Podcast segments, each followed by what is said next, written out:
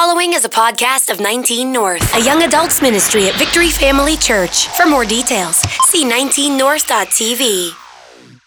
Faith for the middle. How many of you guys are going through something right now?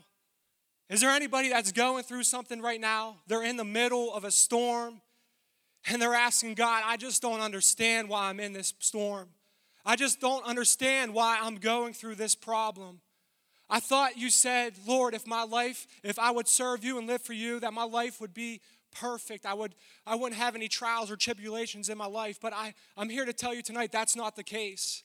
I know that's good news, but we go through some things as Christians. But last week, I talked about a place called There, where your passion meets your purpose. And the number one question people ask themselves here on earth is this: what is my purpose here on earth? What am I called to do here on earth? How many of you would love to know what you were called and purpose to do here on earth? How many of you guys would love to know that? Man, I would love to know that too, especially while you're in college and you're in your early 20s and 30s. We want to be certain what we are called to do here on earth, because I don't want to waste any time. I don't want to waste any time. But the reality is, your purpose, it is not a destination, but it is a process that we are all on. It's a journey that we are taking day by day. And one step towards God, one step taking in that journey, one step towards God is a step towards freedom and fulfilling your purpose here on earth. See, God, He doesn't bless our leaps, but He blesses our steps. And if we think that our purpose and our calling here on earth is a destination, we truly will not fulfill all that He has put on our hearts to do. Because when we do this, when we put a period where there should be a comma, the story is not told. The story is not fully told. And tonight, I want to talk about the faith for the middle. Because I know this, I was born into this world, and there's going to come a day where I'm going to die. But the question is, what are you going to do in between the hash? What are you going to do with your life here on this earth? I was about in 7th grade, and my man JoJo, we went to school together. We were in 7th grade, and I was running my first mile ever. We had these testings that we had to get done, and we're all lined up, ready to go. And I thought I was pretty athletic and in good shape. And I was looking at my buddies, and we're all jagging around. We're like, man, I'm going to smoke you. We got this. And we're lining up on the starting line. And I just knew there was something about it that I was going to win that race. So we take off. We're running. I mean, I'm sprinting. And I look back, and I realize that everyone's jogging. See, I didn't realize that in a mile you needed endurance, but I was running. And I look back, and I'm like, man, these guys, they're toast. I got this. And after the first lap, they started to catch up. After the second lap, they passed me. Then the third lap, I hate to say this, but they lapped me. And then the fourth lap, I told myself, I'm never going to run again. And I walked to the finish line. But how many of you guys tonight say, man, I feel like I just want to give up. I don't want to start over again. I just want to give up. Is there anybody here tonight that just says, man, I want to give up? You've been filled with depression and anxiety. You've been filled with hopelessness for far too long. And you're just saying, man, I'm ready to tap out. I'm ready to give up. But I want to let you guys know, don't give up. Don't quit on the purpose and the call that God has on your life, because He did not quit on you. You might be at your job right now and looking at it, man, I just work a 9 to 5. It's so insignificant. Don't give up on the call that God has on your life. You might be in college and you're hearing about the economy crashing and that there's no jobs once you graduate. I want to know that you have favor with God and don't give up. Or maybe it's that addiction that you're struggling with. You put the bottle down and you pick it back up. You put the bottle down, and you said, I'm done with that. But when something comes your way, you pick it back up. I want to let you know tonight is your night. That addiction is gone. You are free. You are free. You are free. I'm sorry. I feel like I'm speaking to some people tonight because I know your story. I know what you're going through. I will say this. It's been a couple hard weeks for me the last 2 weeks. We buried a young girl at age 17. And then last week we found out that was a young boy at Geneva College that was in a car accident. And then I found out the other day that this young lady lost the love of her life, her father. Man, we're all going through something right now. We're all struggling with things, but I want to let you know, don't give up. You might be in a relationship or have been in a relationship where you're almost engaged and you guys broke it off. Or maybe you've been on dates, a dozen dates, and you find yourself at the same dead-end street after that. Or maybe it's your family. I have to say, man, I have a crazy family. There's a lot of dysfunction in my family because we're so big, but man, I love my family. Maybe it's a dysfunctional family that you're in, that you guys just come together for family reunions just to stab one another in the back to let them know how much your life is going well. What is going on in your life that you need to have faith for the middle? And I want to encourage you with this verse. It says in 1 Corinthians 9:24 through 27. This is the amplified version, so it's going to be kind of skewed. Not so much skewed, but it's going to be to our talking here. You've all been to the stadium and seen the athletes race. Everyone runs, one wins. Run to win. Run to win. All athletes train hard. They do it for a gold medal that tarnishes and fades. You're after the one that's gold eternally. Verse 26 says, I don't know about you, but I'm running hard for the finish line. I am going to get to the finish line. I'm not going to give up. I'm not going to quit. Though there may be things that come my way, I am going to get to the finish line. And it says this, I've been giving it everything I've got. No sloppy living for me. I'm staying alert and in top condition. I'm not going to get caught napping like I did today. Telling everyone else all about it and then missing out myself. See, Paul in the New Testament, Paul was talking about running a race to the Greek culture. See, if you don't know any background about the Greek culture, they were really into fitness and training and working hard. And they were like your American gladiators of the day. I mean, they trained and they trained and they trained for one event a year, and that was the marathon. See, they would work their butts off in the process in order to win a prize in which only one person won. You see, there's no second or third place in the Greek culture like we do to have today. We have first through eighth place. Everybody wins. Everybody's a winner. See, that's not the case here in the Greek culture. And I want to let you know today that tonight that you are running a race, that your purpose is a race, that God himself has created you for a time as this to go out into the world and to make a difference, to run your race. So he has gifted each one of you according to your abilities. You each have a gift and a talent that he wants to use. And I love what Pastor Zach said a couple weeks ago. We all have a piece to play in the kingdom of God. And you have a piece to play. So run your race. Do not give up. Do not get discouraged because he wants you to finish your course. Because he placed you on this earth that you would not give up. That you would thrive in the process. That you would thrive in the middle. And as 20-somethings, it can be disheartening to know that we're in this faithfulness stage where we're not exactly doing what we feel like we're called to do. We're not exactly doing what we're passionate about doing. But thrive in this faithfulness stage. Thrive in this process. Thrive where you're at. Thrive where you're at. Thrive where you're at.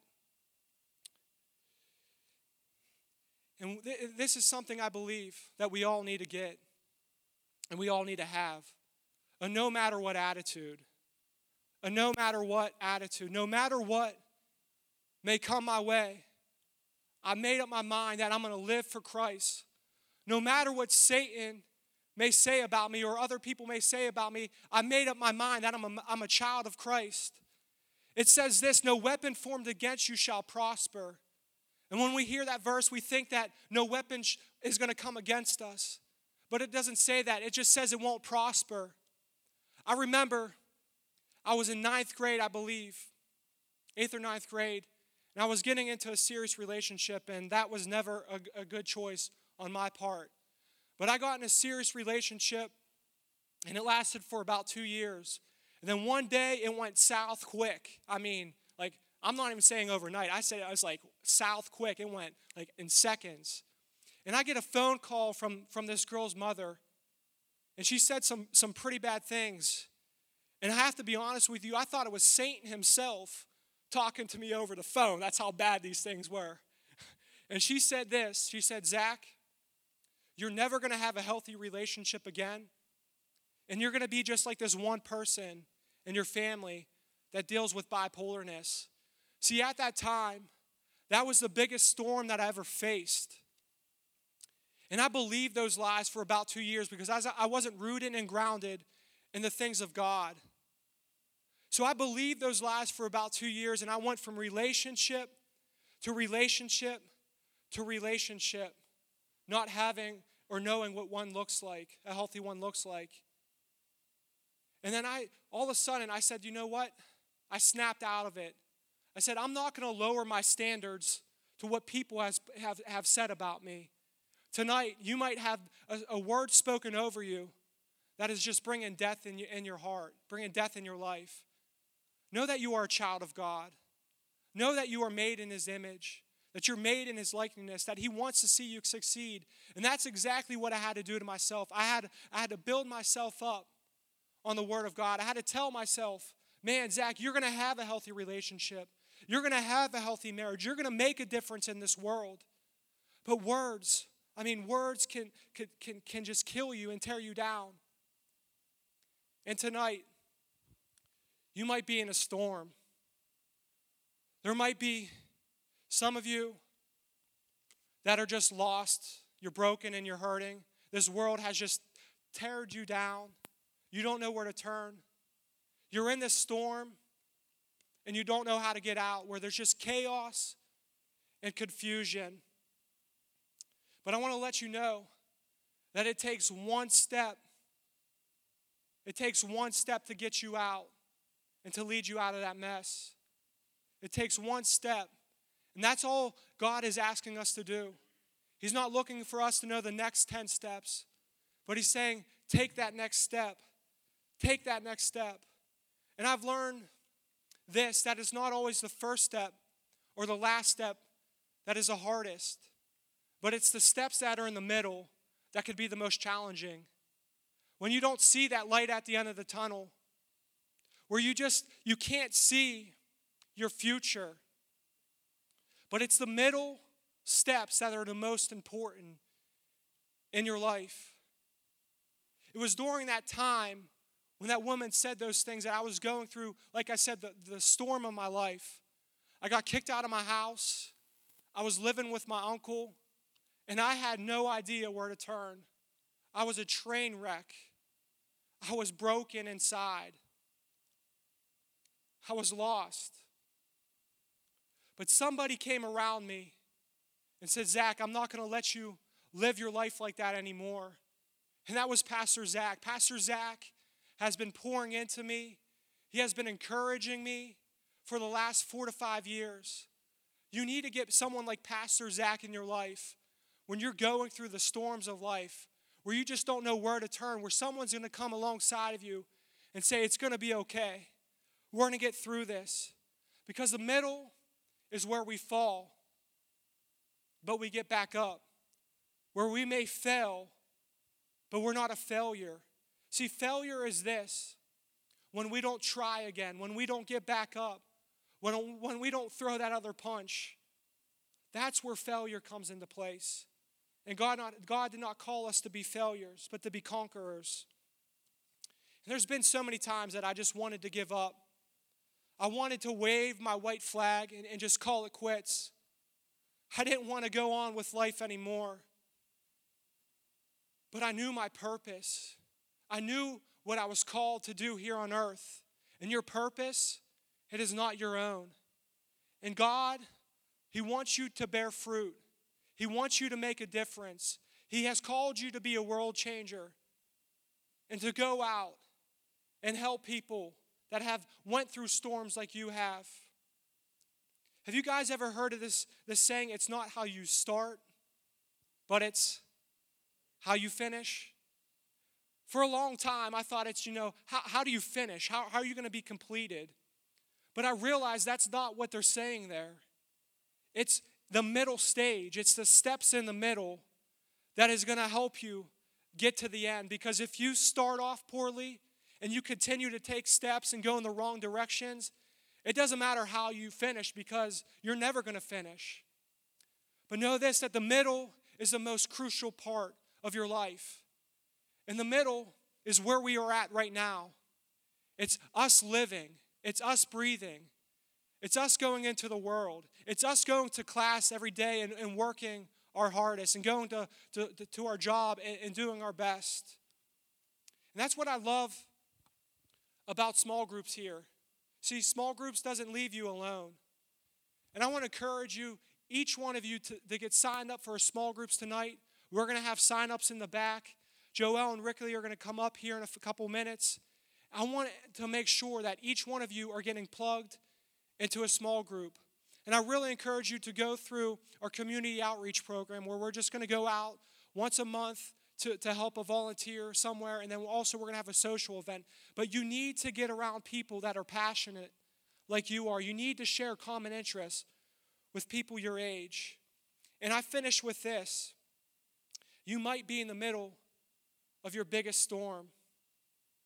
You might be facing the biggest giant that you ever faced before, or the biggest battle that you think that you can't win. God told me to tell you tonight that you are victorious, that you are not fighting from a place of defeat, but you're fighting from a place of victory, and that He wants to get you to the other side. He wants to get you to the other side tonight. He wants you to win the prize that He has for your life. In Mark 4:35 and 39, it says this. This was Jesus speaking to the disciples. Late that day, He said to them, let's go across to the other side. Tell your neighbor, we're going to the other side. Tell your neighbor, we're going to the other side. Then tell them, you're going with me. You're going with me. And late that day, He said to them, let's go across to the other side. They took Him in the boat as He was. Other boats came around. A huge storm came. Get that, a huge storm came. It says in Matthew 7 about the foolish man and the wise man who built his house on the rock and on the sand. And it says that a storm came. See, as Christians, we have storms in life. We have tribulations. We have trials that we are going through. But when you build your house on the rock, and how do you know if you build your house on the rock? It says this in Matthew 7, when you hear and you do His word, that's when you know you have built your house on the rock. And you will stand when the storm comes. But those who build their house on the sand, man, the storms come and wash them away. I know some of you, I've talked to some of you lately, that you're going through a major storm right now. And you want to know how I know that your house is on the rock? Because you're living the word out. You're here tonight. You're saying, I'm not going to give up no matter what. I'm going to run this race no matter what may come my way. I'm going to live for Him. That's how you know when your house is built on the rock when the storm comes. And it says a huge storm came up. Waves poured into the boat, threatening to sink it. And Jesus was in the stern, head on the pillow, sleeping. Man, sleeping through the storm. Some of you have a hard time sleeping at night, let alone having a storm in a boat. Man, learn from Jesus. He slept in the storm. He slept in the storm. And they roused him, saying, "Teacher, it is nothing to you that we're going down." And verse 39 says, "Awake now," he told the winds to pipe down, and said to the seas, "Quiet, settle down." The wind ran out of breath. The sea became smooth as glass. Jesus reprimanded, he corrected the disciples. "Why are you such cowards? Don't you have any faith at all?" I see two things in this passage of Scripture. And when you read the Bible, and I encourage you to read the Bible daily, you might get one or two things out of the text that you read. That's okay. But apply that to your life. Let that build you up. Let that encourage you. But I see two things in this text that happen. There was a storm that came, and then there was Jesus who was in the boat. See, Jesus told the disciples here that we need to go to the other side. And I want to let you know that Jesus said to you, he wants to take you to the other side. So you might be in that storm. You might be in the middle of your process to fulfilling your purpose. And you just don't know where to turn. Or you're panicking like these disciples were. But Jesus, he said in his word, "I want to go to the other side." When he says his word is truth. And he wants to take you to the other side tonight. He wants to take you to the other side. And I finished with this story. And I know I said I finished before, but I finished with this story. If you guys don't know much about the Boston Marathon, it's one of the well-known marathons in America today. But the Boston Marathon, it's 26.2 miles, the same as any other marathon. But the designers of the Boston Marathon, they set it up for the first 16 miles of the marathon. It's downhill, a gradual downhill. But at the 16-mile mark, it's called Heartbreak Hill, where you have to run up this big hill, where you have to pace up this big hill. And at the 16-mile mark is where your body begins to fatigue. It begins to wear out, to wear down. But at the beginning, everybody's looking good. They're wearing their nice shoes. They got their shorts on, their colored shirt, and they have that name tag with their number on it. And everybody's ready to go. But it's when they get to the 16-mile mark where people start to flock by the thousands and the hundreds. It's because those people, they were weekend contenders, where they went to the race. They thought they could train a couple months and finish this race. But it's at the 16-mile mark where they begin to scatter and fall off. But it's at the 16-mile mark where the Heartbreak Hill comes along, where you're worn out, where you're discouraged, where you don't know where to turn. And they call it hitting a wall at the 16-mile mark. It's where your body begins to break down. And something begins to happen. It's called glycemia, where all your energy gets sucked to your brain. And it tells you, just give up. Stop, stop, stop. Just give up. Don't go any further. But that's where the champions are made. That's where the leaders are made. Every single one of you are leaders tonight. You're at that Heartbreak Hill tonight. But you need to continue to run. You need to continue to run this race. And it's important to have people beside you that are going to encourage you, that are going to uplift you, that are going to challenge you. And that's what Jesus was to those disciples. Who is in your boat? Who are you running the race with? And it's by God's grace, and only by God's grace, we will win the prize. We will win the prize. We will go to the other side. And we will get up Heartbreak Hill. Because our purpose, it is a process. It is a journey that we are on and not a destination. And God, he wants to meet you exactly where you're at tonight. He wants to speak to you. He wants to reveal himself to you. to help you get to that other side. He doesn't want you to be alone or discouraged tonight. That's what we are here together at 19 North to help each other get to the other side, to run this race together. With every head bowed and eyes closed, I want to do two things tonight. There might be some of you guys tonight, and this is the first thing, that you're in the middle of the biggest storm of your life, where you're facing Heartbreak Hill, and you don't know if you can get up. It might be that addiction that you are facing. It might be that person that has spoken death over your life. Whatever it may be, I want to let you know tonight that you're not alone and that God wants to get you to the other side. I'm just going to ask you to raise your hand very briefly, and we're just going to pray for you. Is there anybody here tonight that is saying, I'm struggling. I don't know where to turn. I don't know what may come my way. I feel like I'm in the desert. I'm in a dark area. I don't see the light at the end of the tunnel. Just raise your hand today so I can I see that hand? I see that hand. I see hands everywhere tonight. I see hands everywhere tonight. I'm just going to pray with you and believe that God is going to meet you at your Heartbreak Hill.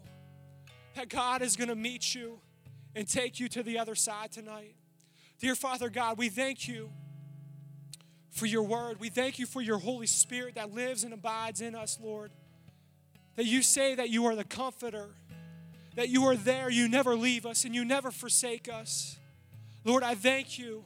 Though we may go through the valley of the shadow of death, we will fear no evil because we know that you are with us. Lord, I thank you for your word. Lord, your word and your truth that is ministering to these lives tonight. Lord, that you begin to fill that void, that you begin to meet them exactly where they're at and take them to the other side. With every head bowed and eyes closed, is there somebody here tonight? I know there's probably more than just one person that says, man, I want to make Jesus the Lord of my life. I feel like I'm in this boat and the storm is coming and I am alone and I don't know where to turn. I could promise you this is the best decision that you can ever make. I'm not going to embarrass you. I'm not going to call you out. I'm going to simply ask you to raise your hand tonight in the count of three. Is there people here tonight that wants to say, man, I want to make Jesus the Lord of my life? Or I want to recommit my life to him. I've strayed. I went away. But I want to make him the Lord of my life. I'm going to simply ask you to raise your hand tonight. And we're going to pray with you. Every single one of us is going to pray. One, man, Jesus loves you. And it says that he came down to save you, to meet you where you are, to meet you in the ditch, that he wants to have a relationship with you. Two, I'm not saying you're not going to have storms, you're not going to have trials, you're not going to have things in life. But just know this, that he overcame all things. And he's with you. And he wants to take you to a deeper place. Three, is there anybody here tonight that says, I want to make Jesus, I see that hand. I see that hand. Is there anybody else? Is there anybody else that says, I want to go to the other side? Awesome. Let's just pray this out with those that raise their hands tonight. Just repeat after me. Dear Father God, I thank you for what you have done for me. Now, I receive you into my life and make you Lord of all. We ask this in your name. Amen, amen, amen. Thank you guys for coming out and being part of this. After hours, I want everybody to come out to this. This is basically our event on February 13th where we're going to go to Applebee's afterwards and we're going to pay for your guys' first appetizer because we're a family here and we believe in connection. We want to connect you guys with other people. And right now I'm just going to do our tithes and our offering. And it was pretty funny. We were at Geneva this past week. We were handing out hot chocolate and donuts. And some guy came up to me. He said, man, you guys are a generous church. You guys had 24-ounce cups or those big cups. And I said, to be honest with you, I went to the store, and I meant to get the small cups, but that's what you're going to get today. But it's because of your faithfulness. It's because of you guys are giving week in and week out that we were able to touch people exactly where they're at. So thank you guys for your generosity. Thank you guys for making a difference. And let's give it up.